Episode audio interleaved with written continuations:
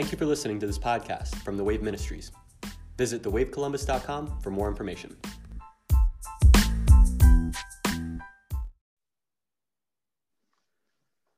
Welcome to the Wave Podcast. I am Danny Ortiz. I am delighted that you come with us weekly to get into God's Word. My prayer is that you had an incredible Thanksgiving as you gave God glory and honor and, and, and just grateful for everything that He's done for us. Um, I am excited that you are growing and we're growing together as a family um, and we're growing in His Word. And God is just working in us uh, His goodness and His will and His purpose to just be sons and daughters of the King. I do want to say this uh, before I start. I got an exciting guest for all of you. You guys are going to be floored. Is an incredible uh, testimony, incredible woman of God, prophetess that speaks to the nations. I believe that she has a word in her mouth for now, and I can't wait to introduce you to her. Before we go there, we are today is December first. Uh, we wanted to release this on December first because we are challenging the Wave community, the Wave family, all over the world, wherever you're listening to this from uh, Central America, some of you are listening from Israel, Europe. Doesn't matter where you're listening to this. We just want to challenge this for the next, uh, from now, December 1st to December 31st. We want to challenge you to fast, get closer to God, draw into the things of the Lord. Um, as a lot, of, a lot of us been hearing from me, where I'm not wishing the 2020 away, right? I'm embracing it. I'm glad that God allowed us to go through everything that we went through.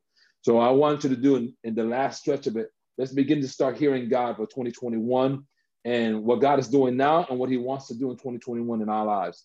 So we're going to challenge you. On, You're going to hear me talk about it every week to fast, to seek His face, to spend time with Him daily. If you're not already doing it, do it. Spend time in His presence. So that's my encouragement word to you for today. And I'm excited to introduce you to Clementine Bihiga, my sister, my friend. Welcome to the Wave Family Podcast. How are you doing? I am great, Danny. How are you? Doing excellent, excellent, excellent. I am excited that you're here. A lot of people don't know your story, they don't know who you are. But after this, we're going to bring you back regularly and you're going to be part of this community. And I'm excited uh, for what God has done with you and through your life. Your life has encouraged me. Um, I, I, I, I just want to start with saying this your story I've heard from two other people before I met you. Um, God has been trying to draw us together for at least two years. You've heard Amen. about me, and I heard about you, and God right. finally did it. Um, and so, however way you want to start, you start. The floor is yours. Tell us about you. Tell us where you're from. Tell us everything. Uh, you have a book. Let me just say this before you start. I, I, you have a book called Happily Broken. That title seems almost like an oxymoron happily broken. Right. Yeah. That is your testimony. Talk to us how God took you from royalty to refugee, but it was the hand of God. I'm going to shut up now. Go ahead. well, thank you so much for having me uh, on your podcast. I'm very excited. And yes, God has been trying to connect us for the longest, and it finally happened. And hallelujah to that. And um, I am just so uh, blessed. Um, God always puts people in my life that I never expected to meet ever. And um, as we have uh, spoken before, I I believe like um, I believe that my life is it's a miracle. I am a miracle that I'm alive. So every encounter that I make, everyone that I meet, I know for sure that God has put them in my life for a good reason. And um, this is where I am supposed to be right now, talking to you and the whole Wave family. So thank you for allowing me to be here. Come on, and and, and I when I think of you, I think of Jeremiah twenty nine eleven. Like you, are you are the you that scriptures on your walk. For I know the thoughts that I think towards you, says the Lord, thoughts of peace and not of evil, to give you a future and a hope. Right. Um, tell Amen. us how your story started when you was a little girl, because that's where Every time I hear your story, it starts there. You are yes. in Rwanda, right? And there is the the before the genocide, right? In Rwanda, before that, the the the the, the real the hand of the enemy just goes and, and there's a lot of evil. Tell us your story, Clementine, from the beginning. The things that you grew up, you grew up in the things of God. You known God since you was a little girl. But tell us how how it started. Your story, your testimony. Right. So everything started, um, you know, the earliest memories I can remember, I was probably five years old. And um, I was daddy's little girl. I I had everything I could ask for and didn't even know. You know, I mm-hmm. was um, my family was very wealthy, um, very Christian, very wealthy, and my parents, you know, they were giving to the poor. They were giving to the community left and right. And I just thought that that's how everybody lived, right? I didn't think that there was any difference between me and and um, you know my next door neighbor or the people in the next town or the next village. Um, I didn't see that. I didn't see how lucky I was to be in that position, right? Mm. And um, you know, we had a big house, we had maids, we had chauffeurs, uh, we went to the best schools. And when I say best schools, this means that, you know, I went to the school where all the white folks sent their children because mm-hmm. they are the ones with all the money. So if you went to a, a, school with white kids and you had white friends, you are considered rich. And, you know, we had all that. We had all that. Um, you know, there was nothing I could ask for that my parents could not afford, but my father was very traditional and, and very intentional in making sure that we did not think we were better than others. So even though we had, you know, he had all the money in the world, we weren't even allowed to have TV. I did not grow up with a TV. The first time wow. my family owned a TV was when we got to the US and we got a secondhand TV that somebody donated to us, right? Um, but yeah, went to the best schools. Everything that was necessary for us to grow, we had. If it wasn't necessary, my father said, no, you don't need it. But we could have it, right? Um, wow. But but life was great, and you know that's all I knew until when I was eight. Um, it's like the devil just came over the whole country, and neighbors started killing neighbors. And literally these are people that were in church together like the wow. sunday before. Eat together. I mean we all used to go to church as a community sit together come back from church share meals. And these people all of a sudden they're just butchering each other meaning they would go like someone would go and get a machete and cut off their neighbor's head off and this is this and this happened overnight. Like it, it literally the the propaganda for those who don't know the Rwanda story, the propaganda was so bad and and what the enemy did to turn people against each other because it was the lie that was given to one another. They literally is like you're saying, they went from friends to yes. enemies, not even knowing why. Right. So in Rwanda, there are uh, different ethnicities, right? There are three ethnic ethnic groups. Uh, but at this point, it was the Hutus and the Tutsis that were fighting against each other. But there's so much intermarriage going on that it was so hard to even differentiate who's a Hutu, who's a Tutsi, right? And so it doesn't really matter what side you are on, whether you're a Hutu or a Tutsi, you are a target somewhere, somehow, mm. right? So, and and you know with me having had this perfect life kind of like a royalty i was like a princess. I had you know everything i needed everything i wanted. I had never heard of anything like that. I didn't even know people were capable of doing that you know just butchering each other. I mean i had i had you know gunshots and things like that but that was like you know in a distance you know. I just never ever thought someone would come and kill somebody else.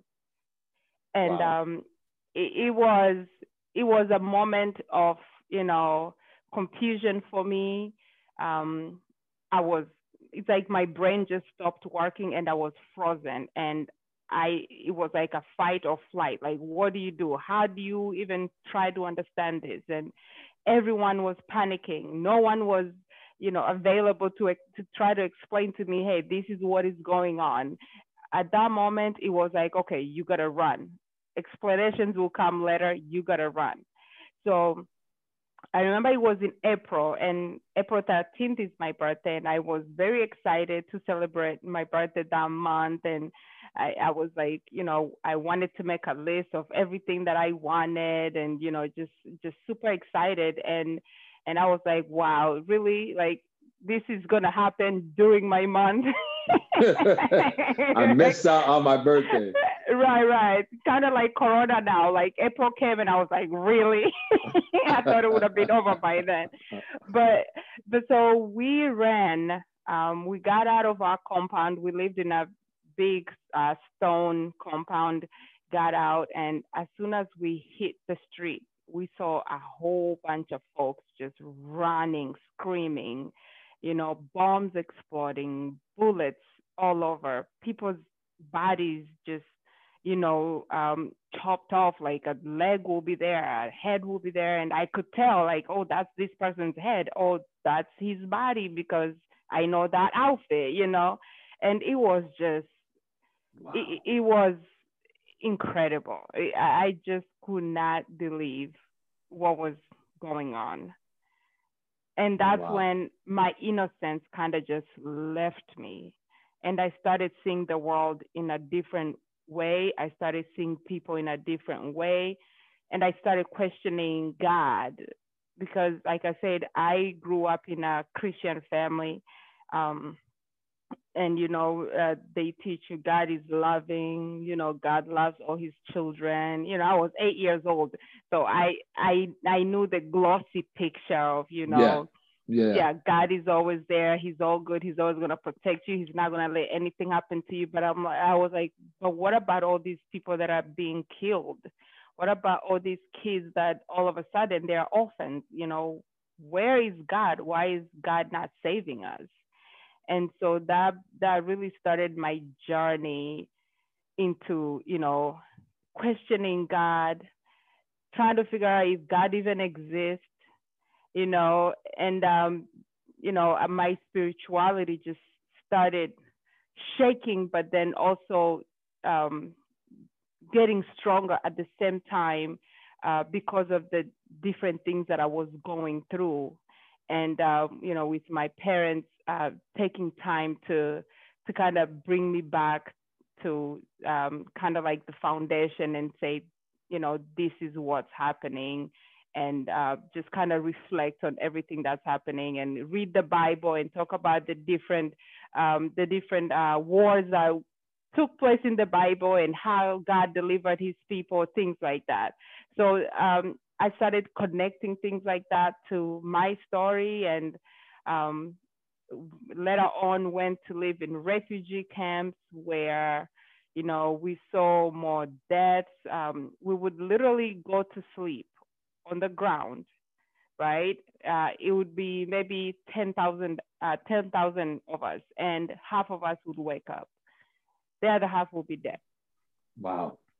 And it was so normal to us you know you become you start normalizing even the the bad things that people would hope that somebody dies so that they can get their coat the next time they wow. wake up so that they stay warm.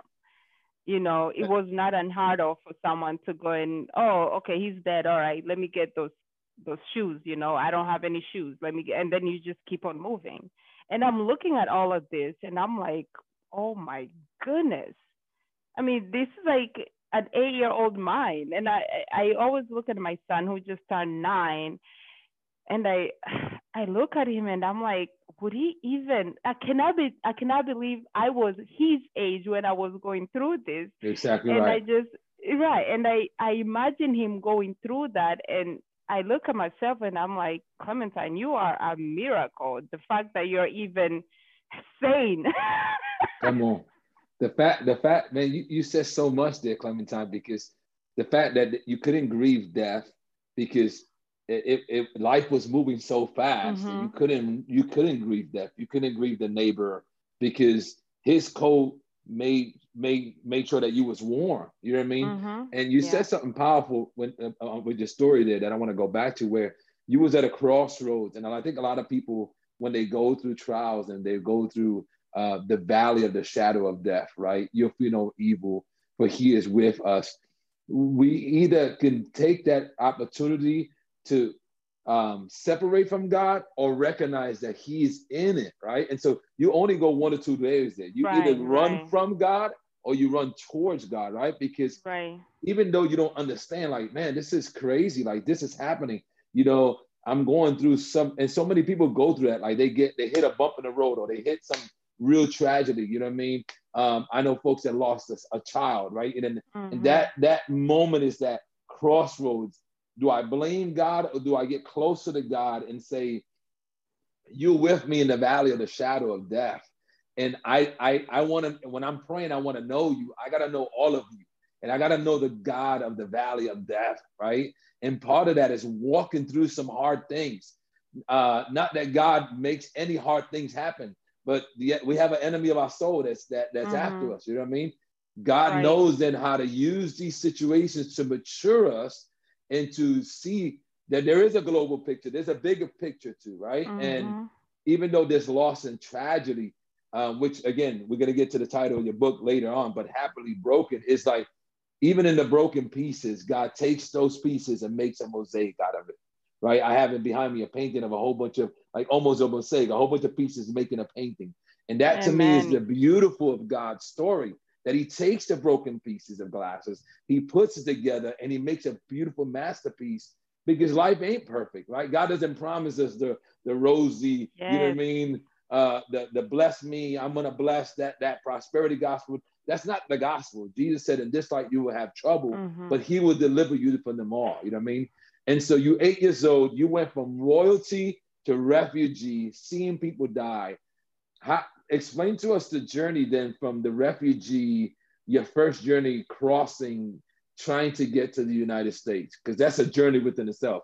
Going through some jungles, going through what what um, what happened with your mom and dad I know there was separation. You separated it. Mm-hmm. Tell us that story, that part of the story. Well, so when we were leaving Rwanda, um, we went to Congo, which was then called Zaire, right? And um, like I said, there was. I gotta so pause you right there for one second. Pause you one day, right? So I've been praying for Zaire, the Republic of Congo, since I was yeah. 12 years old. Really? How? How did you pick that country? Holy Spirit, and one day in praying at 12 years old, told me I had to fly. I had my mom. We were poor in the South Bronx. I had to find me a flag from from the Republic of uh, from the Republic of Congo, from Zaire. I had to get me a flag. Now, not knowing years later when I took a blood test, I have blood from Congo in my blood. No way. Congo Zaire?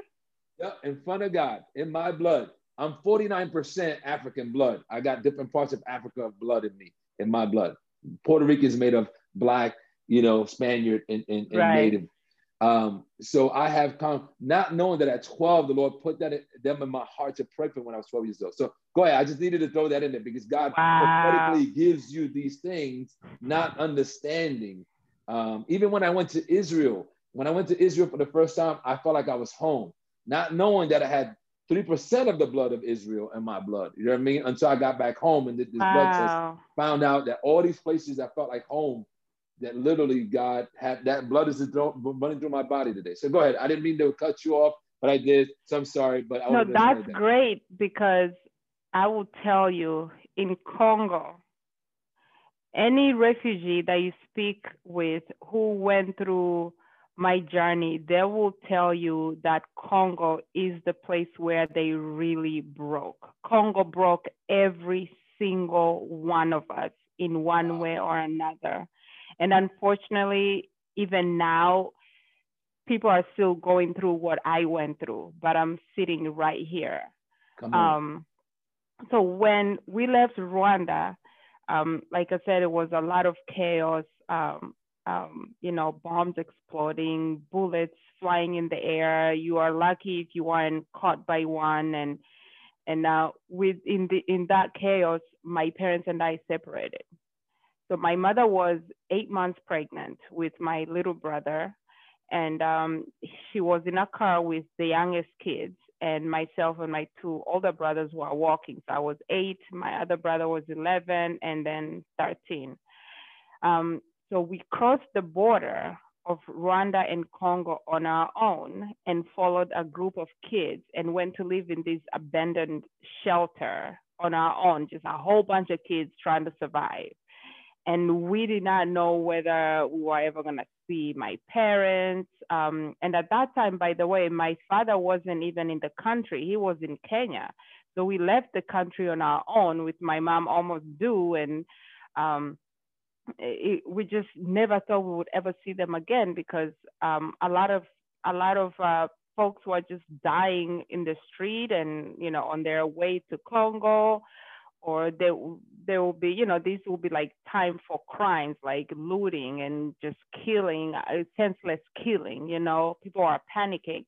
So we went and lived in that abandoned shelter for about two weeks. For me, it felt like my God, it felt like years and years um, because every day was harder than the day before. Every day, mm. like each day that went by, I was more hungrier. I was more thirsty. I was more desperate. I was, I, I was like vanishing, right?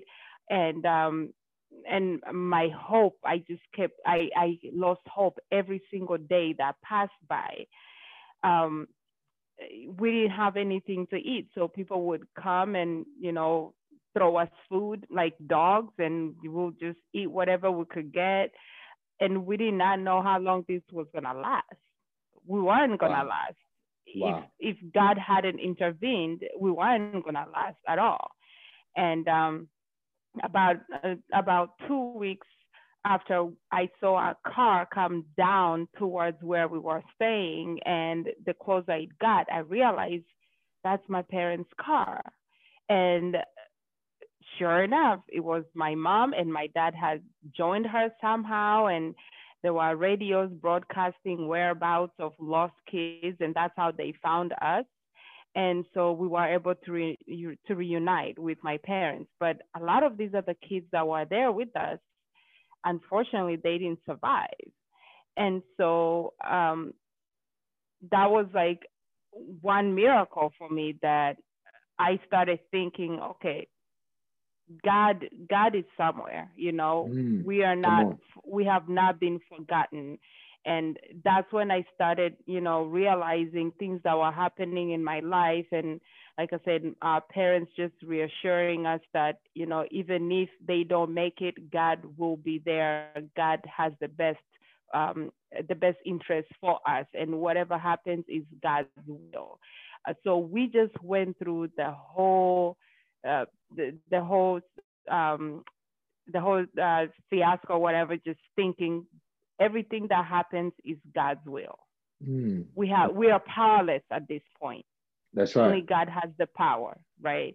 So I got really excited when I saw my parents. I thought we were gonna go back to Rwanda and everything will be back to normal. I'll go back to school. You know, the killing is done, everything. No, I have not been in Rwanda and I'm 34 years old. That did not happen. Wow. We ended up going to live in refugee camps, which, uh, as I mentioned before, were worse than where we had just came from. You know, folks were just dying of malaria, cholera, um, typhoid, malnutrition. I mean, things that people here in America, we never had to worry about catching, yeah. you know. Yeah. It, it, was like a wave of COVID, really. Uh, only it was lethal because if you caught like typhoid or cholera, you had like two days to live, and that's it, literally. Wow. And it was spreading everywhere. We didn't have any shelter. We were all outside. And that's what I was saying. We would all go to sleep, and like half of us would be awake, and the other ones would be dead that's how lethal it was, you know. So, you know, I I reflect on the time we're going through right now with COVID and exactly and they're right. telling us they're telling us self quarantine, you know, only go to the store if you need to go. And I'm thinking self quarantine. Yeah, we have a place to quarantine. We we couldn't even self quarantine. oh oh oh, wear a mask, right? Wear a mask. Wear it's gonna mask. help.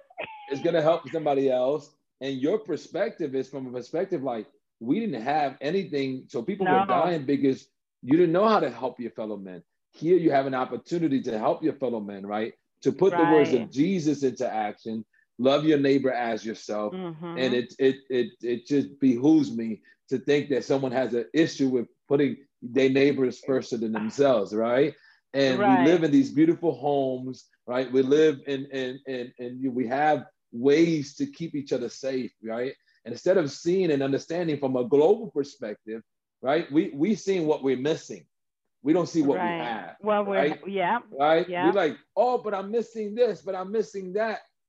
You have your family, you have food, and you know I mean. There's so much to be grateful for. I think sometimes, and your perspective is a powerful perspective because you've been through sickness and disease, and you're still talking because it is literally the grace of God that has you stand. and, Like literally, yes, I can see you right now because we we we doing this uh, through video chat. That that literally I can see you, and man, it's the hand of God. You are a miracle, a walking miracle. I really am. And and to make things even harder with the, you know, just comparing it to the pandemic. So imagine if we had a pandemic, you know, going on, and on top of that, we have no water, right? And the only water that we had was water that was infected by the pandemic. Let's say, let's say that COVID-19 was spread through water also, right?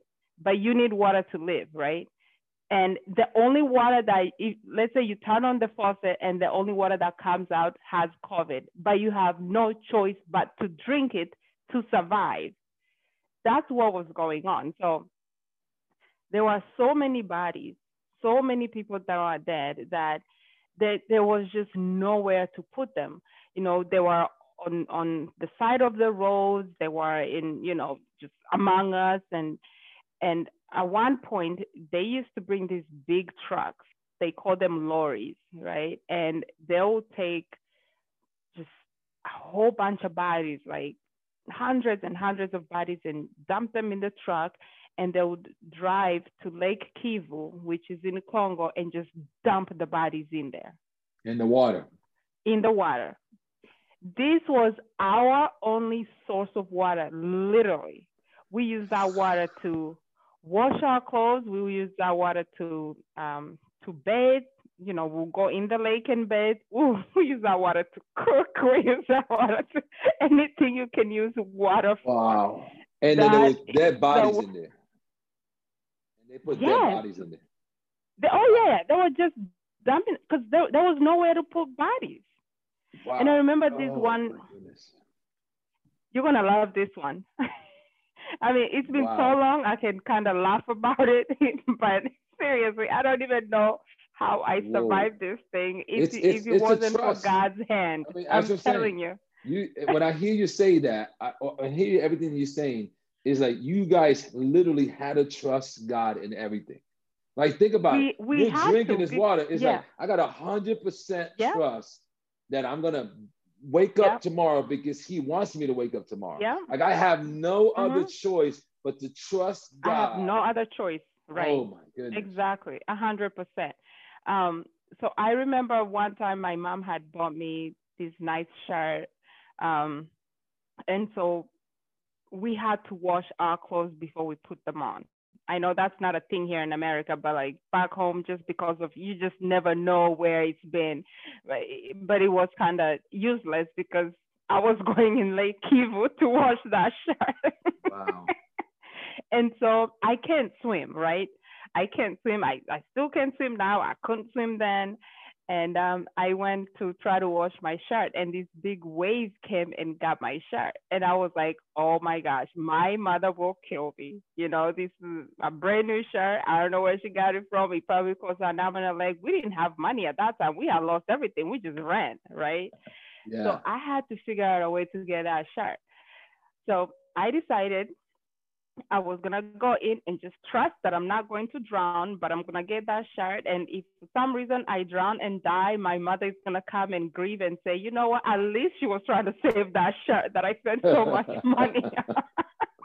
That's funny. so, so I saw a, a log right in the water, and I'm thinking, okay, I'm just gonna go in and lay on the log and move my hand, one of my hands while I hold onto the log. And once I'm close enough to grab the shirt, I'm gonna like make a, a leap and grab it and then turn around and go back, right? So that was that was my thinking then. Smart little kid. And so I do that. I go and I get on the log.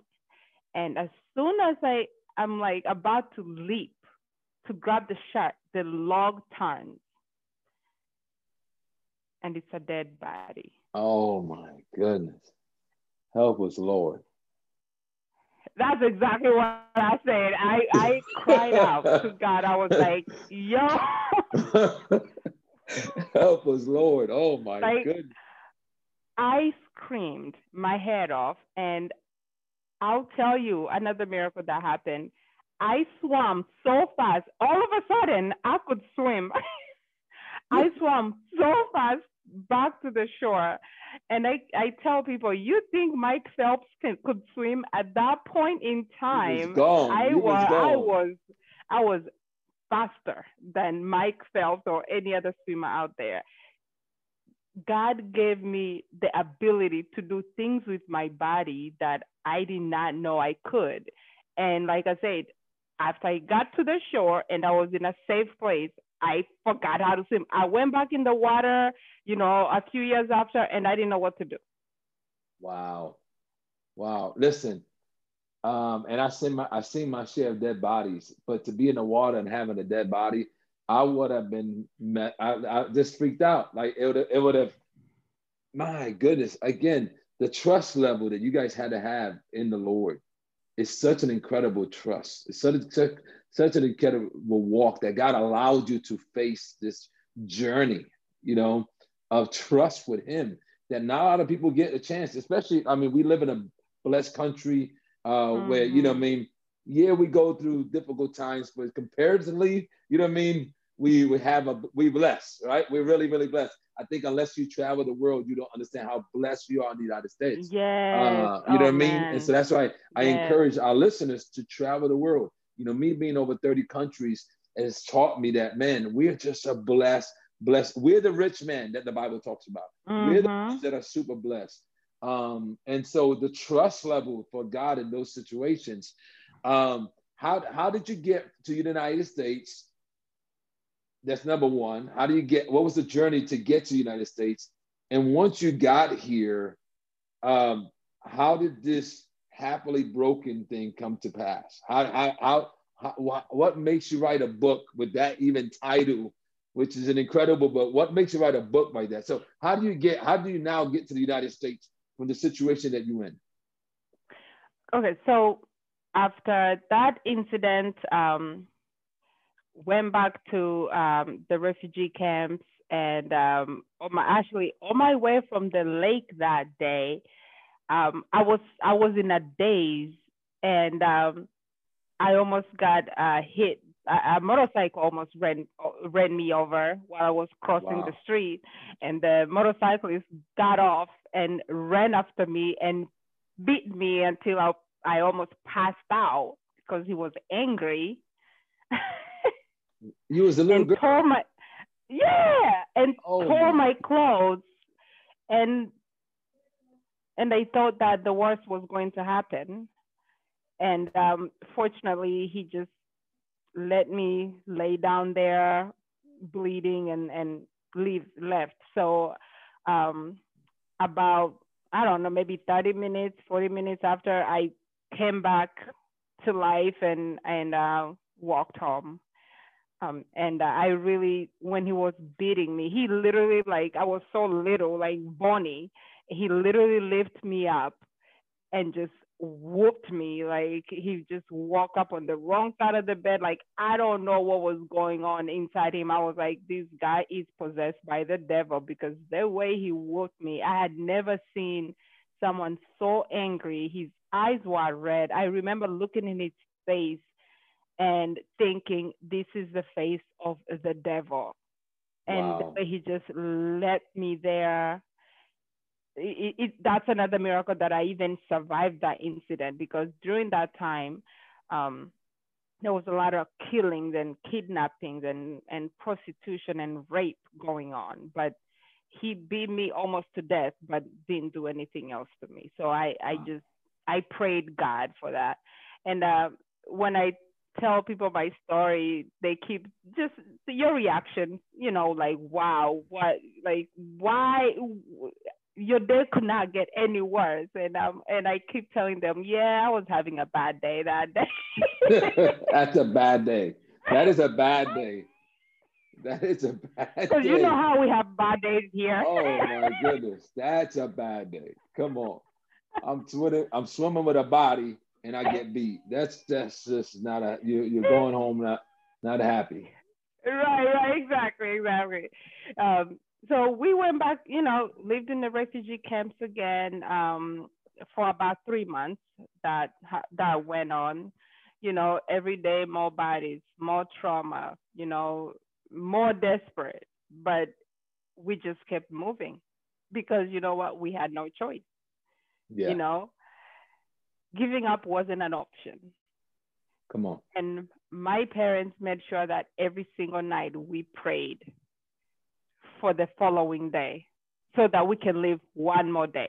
One more day. We were just taking it one day at a time and trusting that God would just lead us to where he wanted us to end up, to the destination that he wanted us to end up. So we took it literally one day at a time. And um, finally, my father secured a place uh, for us to go in Kenya, and we moved to Kenya from Congo. I remember first time getting on an airplane, and oh wow, it was amazing. I, I thought I was gonna have a heart attack in the air, but uh, eventually we got down and uh, went and lived in refugee settlements in Kenya for about five years. Um, and this was like an upgrade from the refugee camps. So I was grateful. I, I mean, that was like, that was um, the closest to normalcy that I had, but we were still living in refugee settlements. So meaning we had no rights. The police would come and and um, you know beat our parents up, take them to jail for no apparent reason until they get them money and then they'll bring them back home. And it was just a struggle for five years.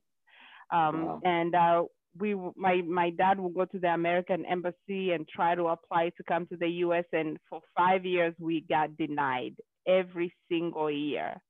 And it was very expensive. I mean, it was um, nine of us at that point. No, eight, Whoa. eight, eight kids, and then my two parents.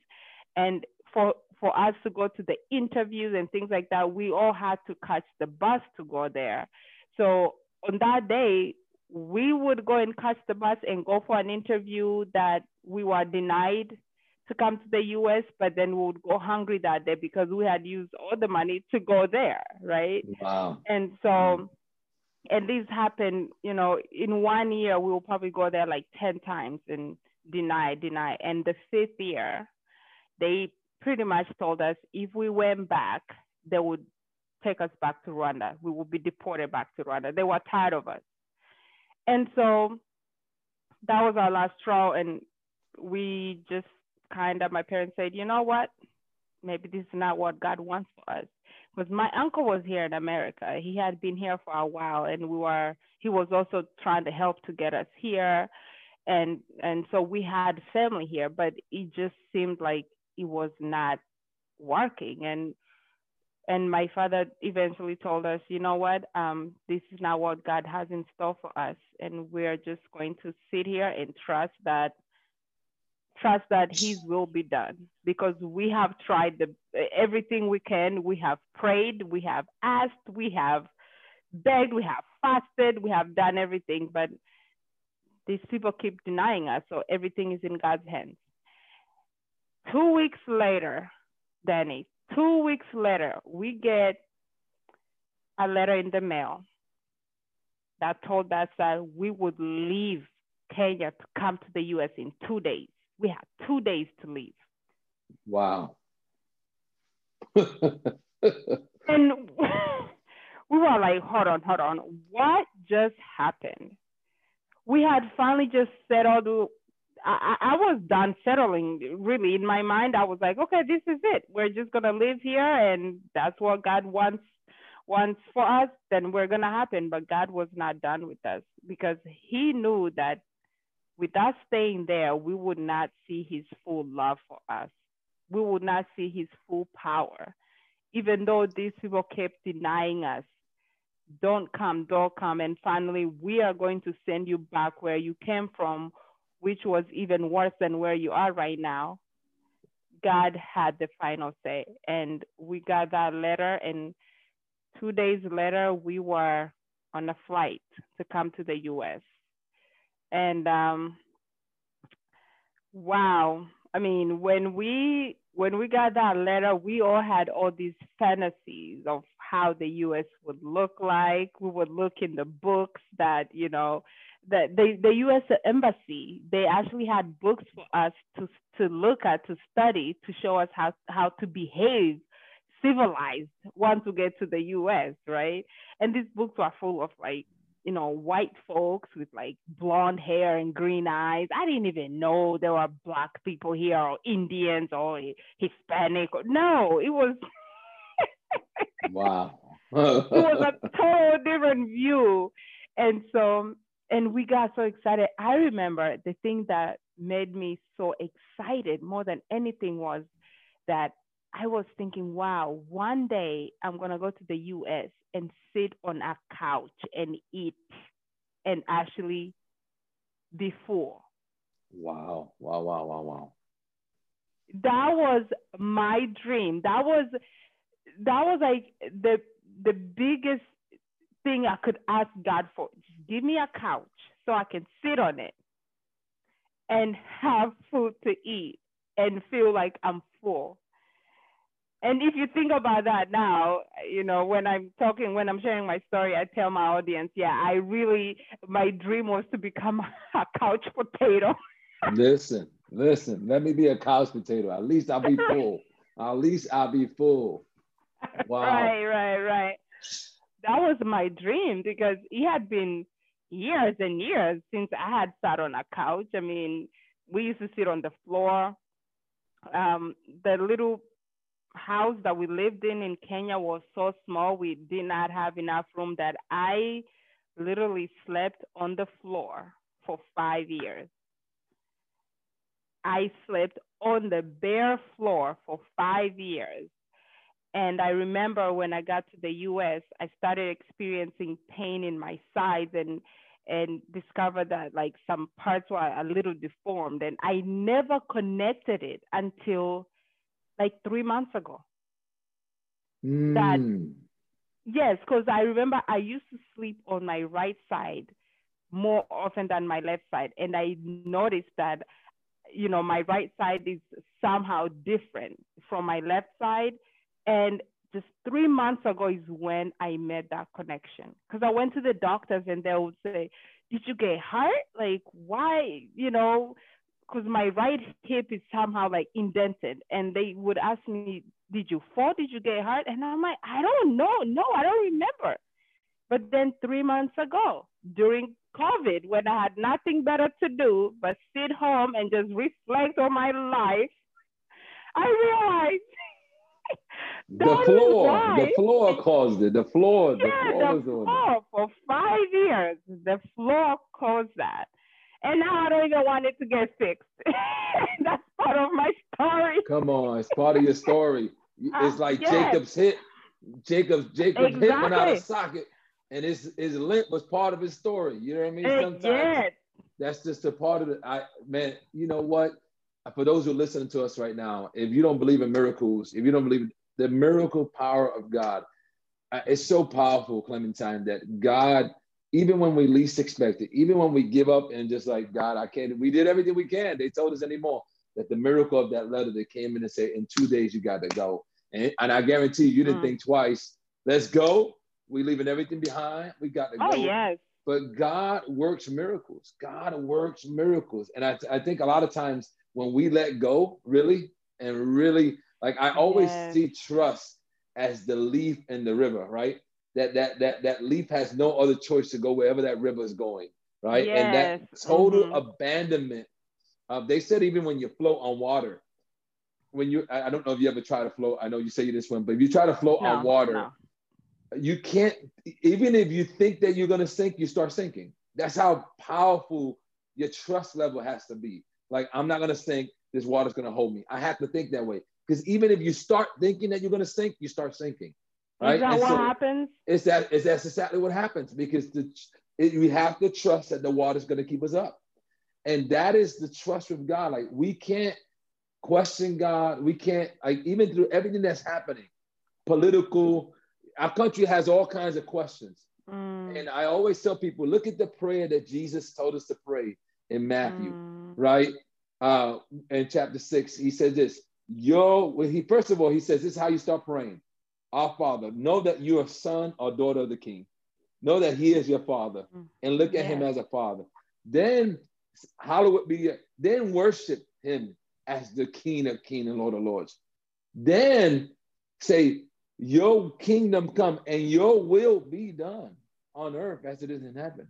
And i love that he taught us to pray. He didn't he didn't give us start complaining start asking Right, no. exactly. will be right. Your done. will be done. i don't know who won the election i really don't care your will be done You know mean? Right, right, right. who wins Amen. your will be done i don't know when covid is going to leave your will be done right Mhm. and, and i trust in his will and that he has us and that we trust that whatever he has us walking through we need for the time that we need it right we don't know that we need it you know we like well i thought my life was going to be this. You thought you was going to be you you you was literally royalty right? In rwanda you was royalty. And god said i have a route for clementine. Why? Because her testimony we overcome by the blood of the lamb and- and our word our testimony. Her testimony is needed to deliver and set people free. You know what i mean? Everywhere all over the world. You know what i mean? And that's beautiful that god allowed you to walk through this so that you can look at people and say hey covid let me tell you what i went through and i and i went through it and i'm still here right so Right. gonna see and we'll be just fine. We will be Come just on. fine. Right, on. right. come on so tell us about And you know book. how God calls Oh, us go to be like God calls us to be like children, right? I mean, I look at my kids and they literally put their whole life in my hands. You know, they expect me to feed them. They trust that I'm that I'm going to feed them. You know, they trust that I am going to protect them. You know, my son came in my room in the middle of the night last night and he said he was having a bad dream. And I told him, okay, sleep next to me. He trusted that I was going to protect him. come on come on This is what God wants us to see him. This is how he wants us to see him, to trust that he's going to protect us, you know? Even when even when our children are in pain they come to us and they trust us to help them feel better. And that's right. that is exactly the kind of relationship that god wants us to have. But we get to a point in life where you know we we grow up and we start thinking you know i know better. I don't need god. We even forget that god is there. And then we start trusting ourselves. We, we start trusting our spouses. We, we start trusting the society and what they tell us is right and what's wrong and how you should look and and what you should be uh, eating and how you should be feeling about your next door neighbor. And we forget that we are all from one source and that's who we need to trust come on. Right? So at one point after we got to the us i went through uh, i went to high school went to college um, you know experienced a lot of difficulties. When i was in high school i was bullied to the max because i was all sorts of different right? So i had just come from this traumatic experience and i come in a totally new country. It's literally like black and white. And I remember it was in October.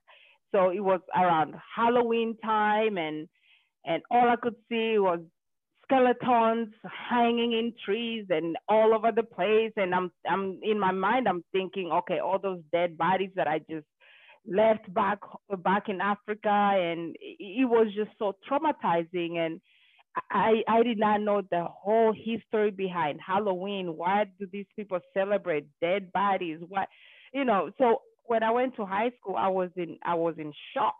You know, mm. I was a very very timid, shy little girl, lost, was made fun of every day. I was called all sorts of names um, because I was from Africa, and you know they call me like Shaka Zulu, or they call me Monkey, or and, and because I had a, a different accent, or I spoke multiple languages, all of a sudden that was a negative when wow. it's supposed to be something positive.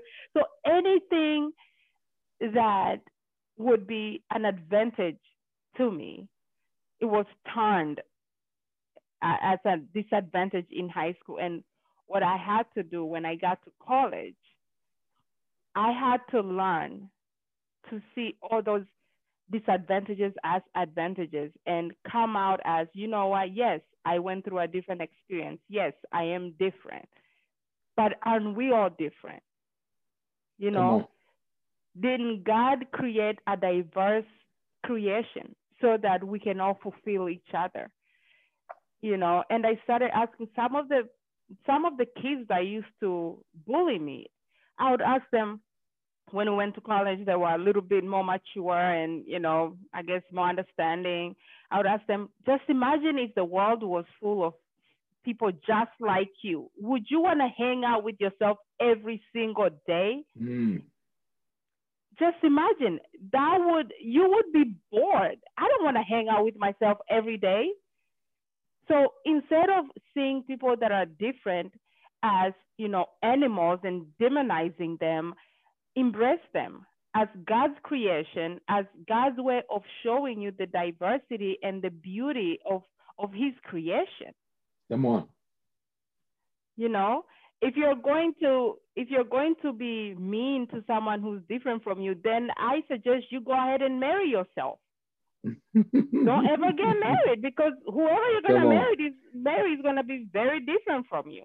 That's right. And so I started embracing my difference, and I actually went to party with it. And any chance I would get to show how different and unique I was, I would take it. Come on. And I was proud of who I am. I was proud of um, who I had become. And I just could not trade my experience with anyone because God knows that, and I truly do believe this. If I hadn't gone through what I had gone through in in my young age, I would not be happy with who I am right now. Mm-hmm. And I believe that a hundred percent, and which is why I am happily broken. I am content. I am happy with who I am because of the breaking that I had gone through. It does not make me a bitter person. It makes me a better person. Come on. Come on. So, I mean, life life looked like you know everything was going back to normal went to college graduated i was very known on campus um, because like i said i decided to be authentic and be the and try to be the creation that i felt god wanted me to be by putting me through by allowing me to go through the different situations that i that i went through and because of that i was like the image of the University of Dayton. You know, um, I had, um, there were postcards of my pictures being sent all over the world to recruit students from different nations to come to the University of Dayton. I was in different newsletters, publications, and that's when I started doing motivational speaking, started traveling around the nation, and I was I was 19 years old. Wow. And I am doing this motivational speaking in my fifth language. You know, something that I never thought. You know, things I was being made fun of in high school because I made I, I spoke multiple languages. I was using one of these foreign language to travel the nation and and share my story and so i felt like you know what i have finally arrived this is where god wants me to be my life was awesome I went ahead and got married and got my master's degree, graduated with like a 3.9, and I was, you know, very popular at that school again. Got pregnant, had my first child, and I mean, life was great. And I started getting comfortable and I wasn't speaking so much anymore, you know, doing my motivational speaking. It kind of, you know, life just kind of got really busy, you know. And, uh, but I, I was still, you know, uh, prayerful and just remembering where I came from and knowing that there are people back where I came from that are still there going through the same thing but I wasn't sharing my testimony as much as I felt God wanted me to share. And mm-hmm. I I deeply felt it in my heart. I felt like my heart was not fulfilled. And I still feel that way now when when it's been a, a while since I've gone and shared my testimony to anyone or or really feel like I had a conversation with someone and and I spoke value and I brought value into their lives. I still feel that um, that that hollow feeling in my heart. So around the time I was feeling that way, I was actually pregnant with um, with uh, my daughter, a baby girl, and uh, my husband and I had been praying for a long time for a girl because for some reason in his family all they had was boys. And, I hmm. mean, you hear someone's that they're having a boy, a boy, a boy. And we were like, we are the, the couple that's going to have a girl. So we prayed, we read science books. We, yo, we went to research. We we mm-hmm. did everything. We had everything in our hands. We took matters in our own hands to have a baby girl. And at 18 weeks, went to the doctor to find out the sex of the baby, and it was a girl. And we came out thinking, you know what? We got this. We are smart. We we wanted a girl. We made a girl. We are having a girl. I mean, it was it was literally like the happiest moment in my life. And um, pregnancy went very well up until around seven months. Um, seven and a half months, um, I felt no movement in my body for like a whole day. And I figured I was like, something is wrong because my girl was pretty active and she would kick me to the max. And I thought she was gonna come out kicking and and that whole day I didn't feel her kick. So I thought, you know, maybe I've been busy at work. I didn't really pay attention. So I went to sleep. And uh, in the morning, I still didn't feel any kicking because she kicked at the same time every single morning. I knew when she was going to wake up. And I woke up and nothing. So I started panicking. I went in the fridge and got some uh, orange juice and you know cold orange juice to kind of wake her up nothing i started jumping up and down nothing i i started poking my stomach nothing and finally i told my uh, my uh, husband i said you know what i'm to go to the to the emergency room so they can check me out real quick and then i'll go to work I remember that day I had a meeting with my manager. So I called her on my way and I said, you know, I'm going to the emergency room real quick so they can check my baby you go ahead, go to the meeting, and I'll meet you over there. She was like, okay, cool. So she goes, and I go to the emergency room, and I get there, and I tell the nurse my story, and she comes in and looks for a heart rate, and she goes quiet. And I'm looking at her, I'm like, what? I mean, the baby's fine, right? She's like, hold on. She walks out of the room and so I start thinking, okay, something is not right. She comes in with another nurse and they now they bring uh, the ultrasound machine and they look. There's no movement, nothing.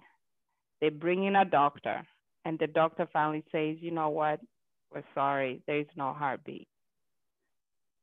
And wow. oh, Danny, I,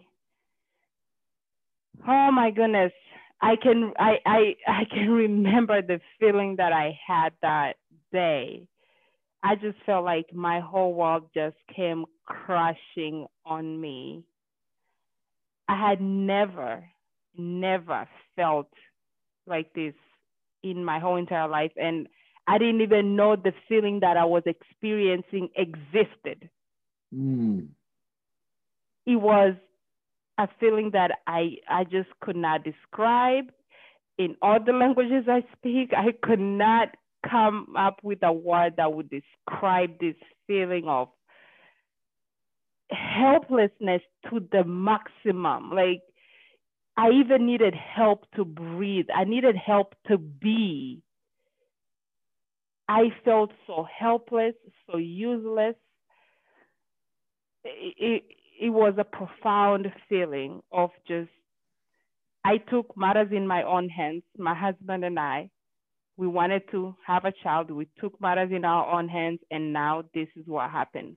We never once prayed for, for that baby we decided we were going to go and do research and figure it out on our own. And so I remember I called my husband and he came, we lived in uh, Massachusetts that time and I lived in Worcester. He worked in Boston. So he took the train to come and meet me and and he also got the bad news. Um, and then we actually had a false alarm at one point. My my stomach started like there was movement movement in my stomach. And we all thought that the baby was alive. And my my husband got on his knees and he started praising God like thank you God. Like we knew this was not possible. We knew that our baby was alive. And and the nurse came rushing with the ultrasound again. She's like yeah this does happen you know it could have been a false alarm. And so we all started rejoicing and and they put the uh, the heart the um, heart monitor on my stomach and now it was a false alarm still nothing. So we went all back we our heart just sunk in even more. We had wow. a little hope and then went right back down. And i remember you know i was i was very numb when i was in the hospital stayed there for about three days, and um, I had I had to have that baby. Like I was having a live baby because I I told them I was like cut cut this baby out. I don't I don't care. I want this baby out. I don't want anything dead inside me. I don't want it. Cut it out. Get, and the doctor said no you are still young. Uh, you will have more children, so you are going to have these babies the normal way.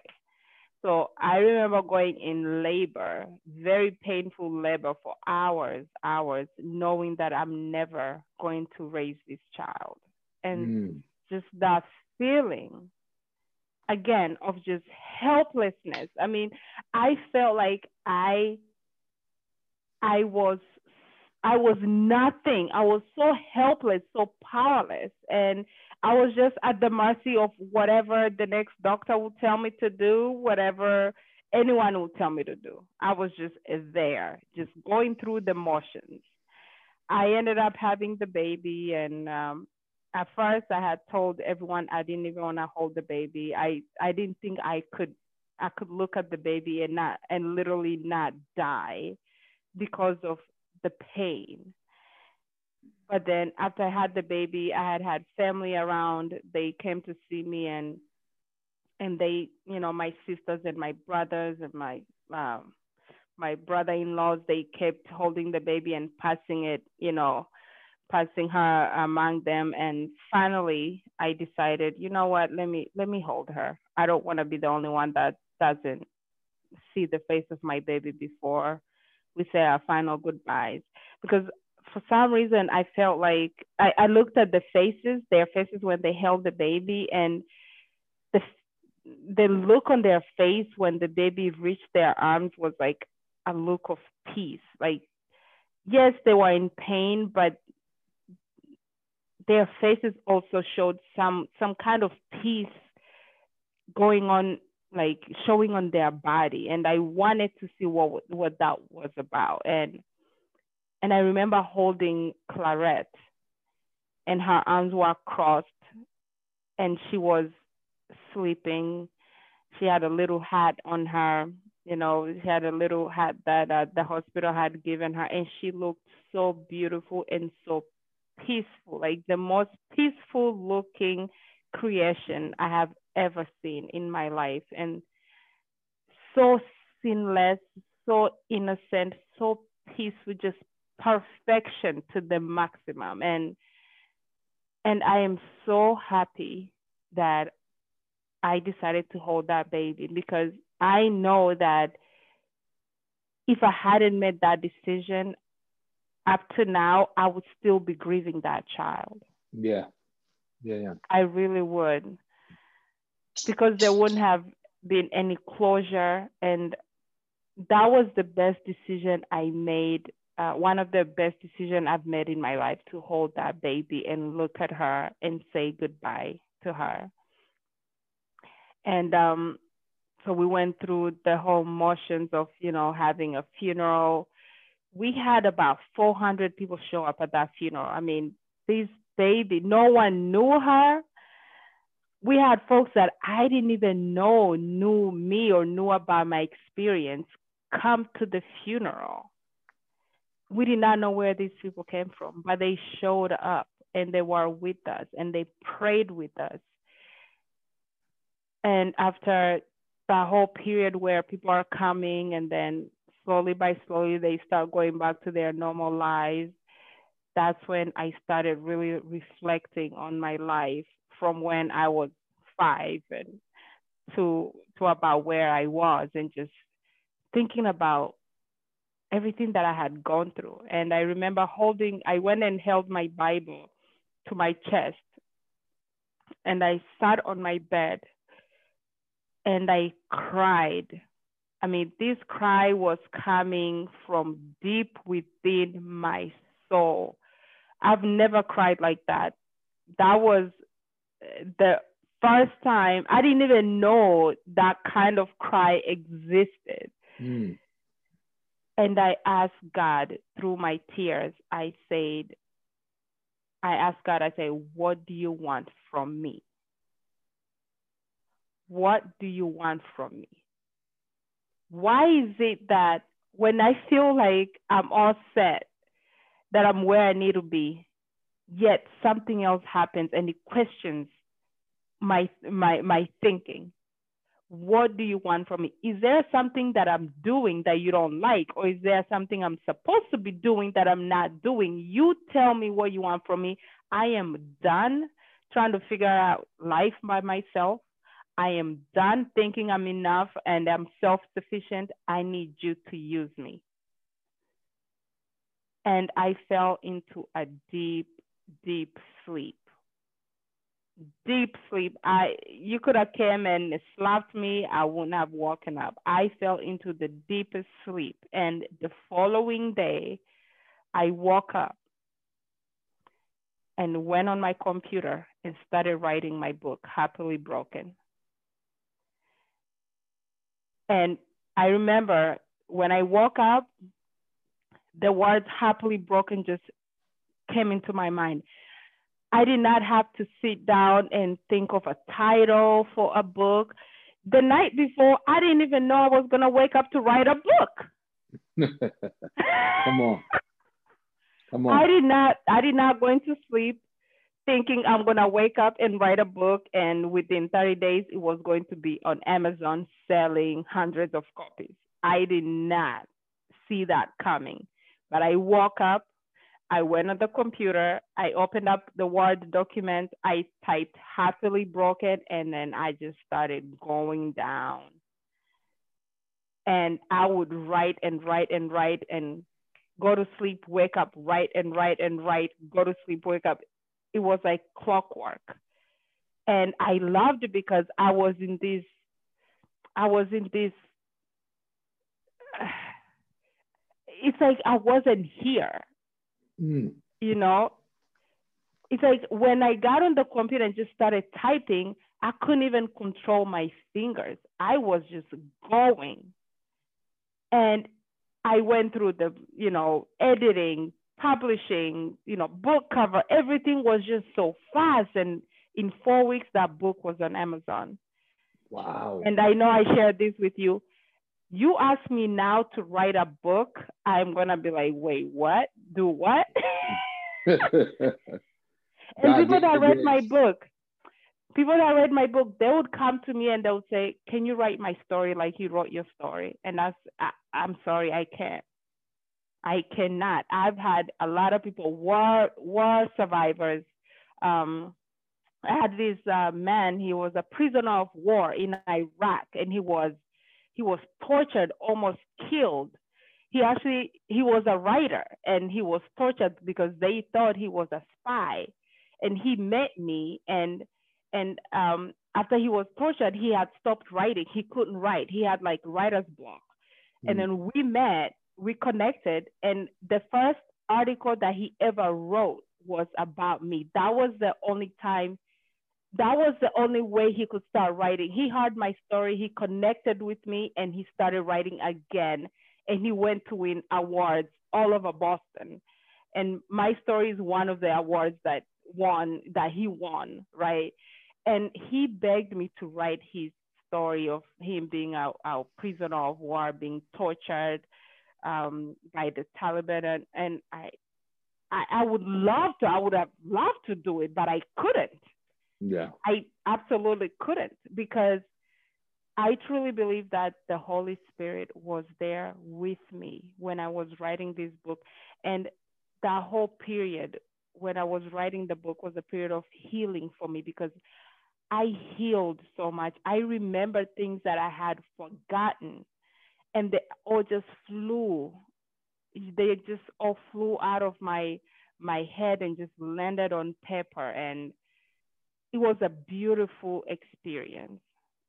It was a wow. beautiful experience that I cannot trade.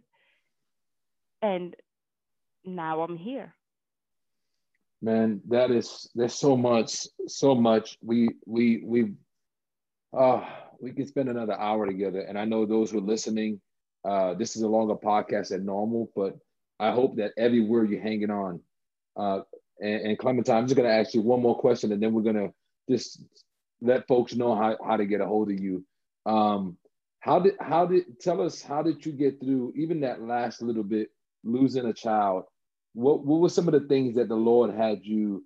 How how did that closeness to God? How did that all happen? I mean, as you, you you're holding your baby, you bury your child, your daughter that you really wanted.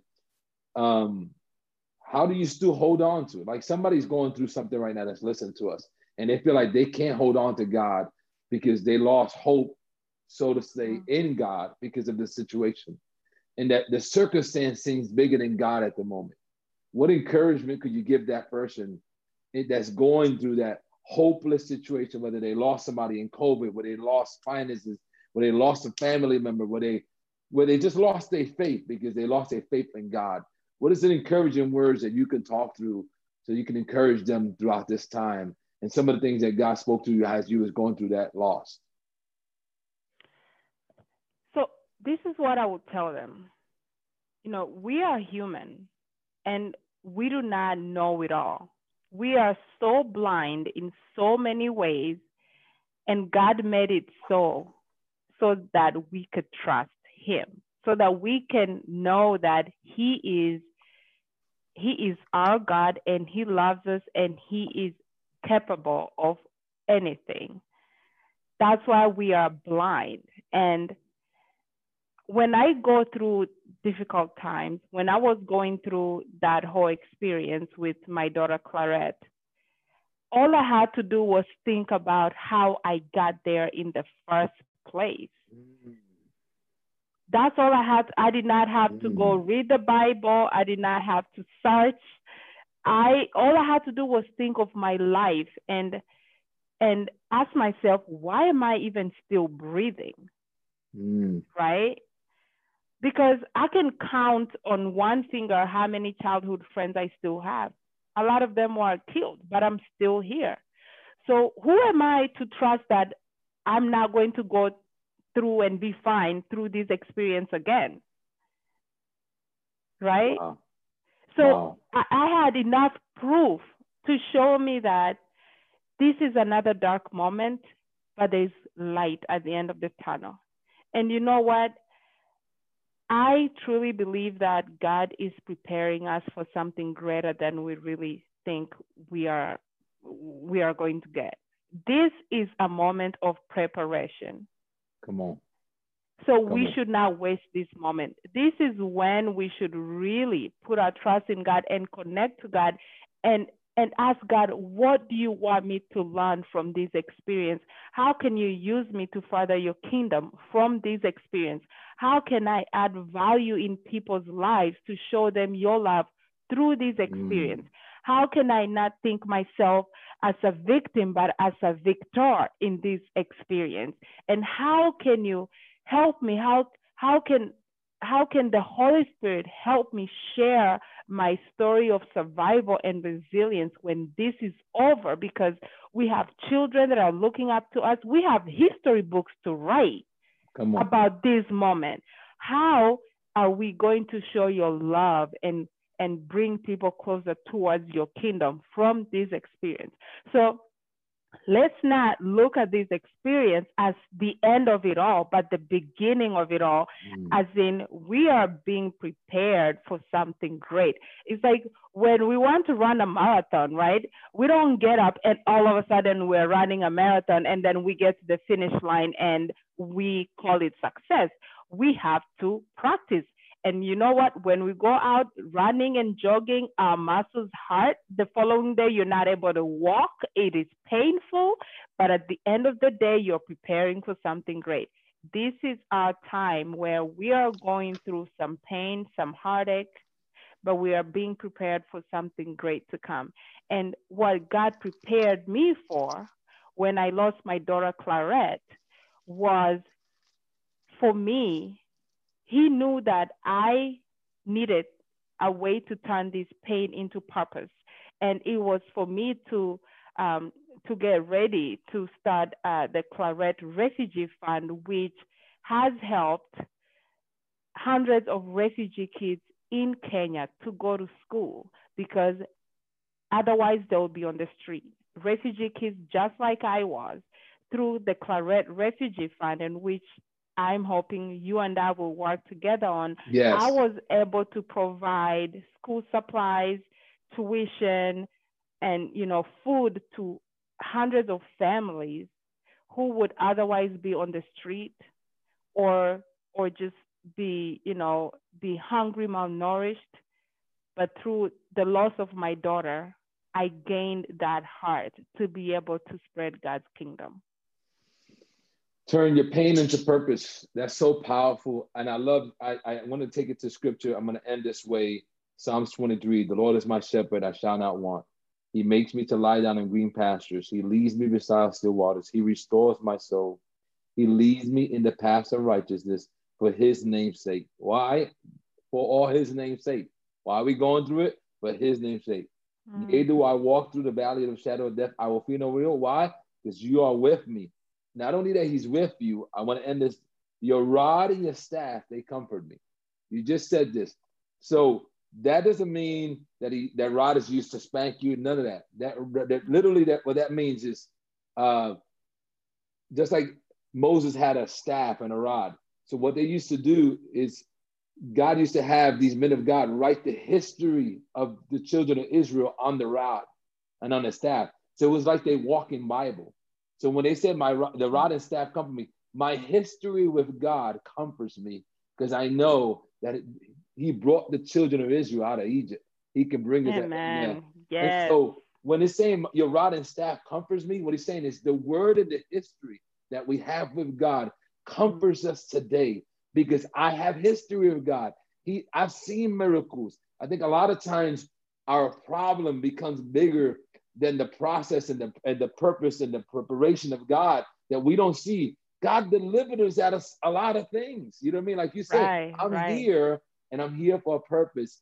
And so let his rod, let his staff comfort you. Let the history you have with God comfort your heart. Let his word that he has written from, we have stories upon stories from Genesis to Revelation of God's faithfulness of God's triumph, right? Yes. Of God taking somebody through. Amen. Let that word comfort your heart and say, God, if you did it for them, you would do it for me. If you took me, Joseph out of the pit and put him in the palace, you can take me out of my mess and put me back in the palace, right?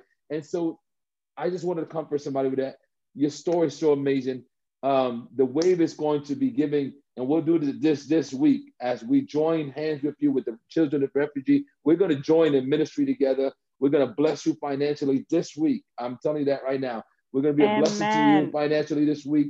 We're sending money to you this week so that we can be a blessing. We're joining, and I want those who are listening to us to join us. We've been praying for a long time as a ministry. Uh, we've had other opportunities to be part of Africa and, and stuff that was happening in Africa. God never, it never felt right. It was just always different things, but this feels right to us. Uh, uh, our ministries partnering together and us becoming a, an active partner. Not only are we going to send finances, but when this COVID thing releases, hopefully you and I will be heading a, a trip to Kenya. Yes. We can Amen. minister and bring people with us. And so yes. uh, tell the folks, Clementine, how to get a hold of you. How how can they also give? How how does the Way family can support what, what the ministry that's happening in Kenya, your ministry, everything that's happening? Give them all your information so that they can get a hold of you. Thank you so much. Yes, so I am very thankful again for being here today and would love to connect with every single one of you. Um, if you need to reach me, you can uh, go on my website. It's uh, Global Impact Academy. And um, uh, the URL is globalimpactaca.com. So globalimpactaca.com, or you can just Google my name, Clementine Bihiga. My information will come up. And uh, my email is uh, clem, C L E M, Bihiga, B I H I G A. So B as in boy, H I G as in God A, at hotmail.com. Um, if you go on my website, you'll be able to purchase um, a signed copy of my book and uh, part of the proceeds goes to the uh, the organization that helps refugees. But I'm looking forward to hearing from everyone. And again, Danny, um, thank you so much for this opportunity, and I'm so looking forward to working with you. And thank you for the to the whole Wave family. Oh man, Way family, we thank you again. Again, I know this is longer than usual. Hopefully, you made it to the end, or you stopped it and you played it again. You continue it um, because it, it's just such a blessing to reiterate that we have to trust God. So thank you, Clementine. to we can re- reiterate to all of our folks to say, trust God with all your heart. Don't lean unto your understanding. In all your ways, acknowledge Him, and He will direct your path. We love you. We say blessings to you. Blessings to you, Clementine and we'll speak again soon. Thank you. Have a good night. God bless. All right. Bye.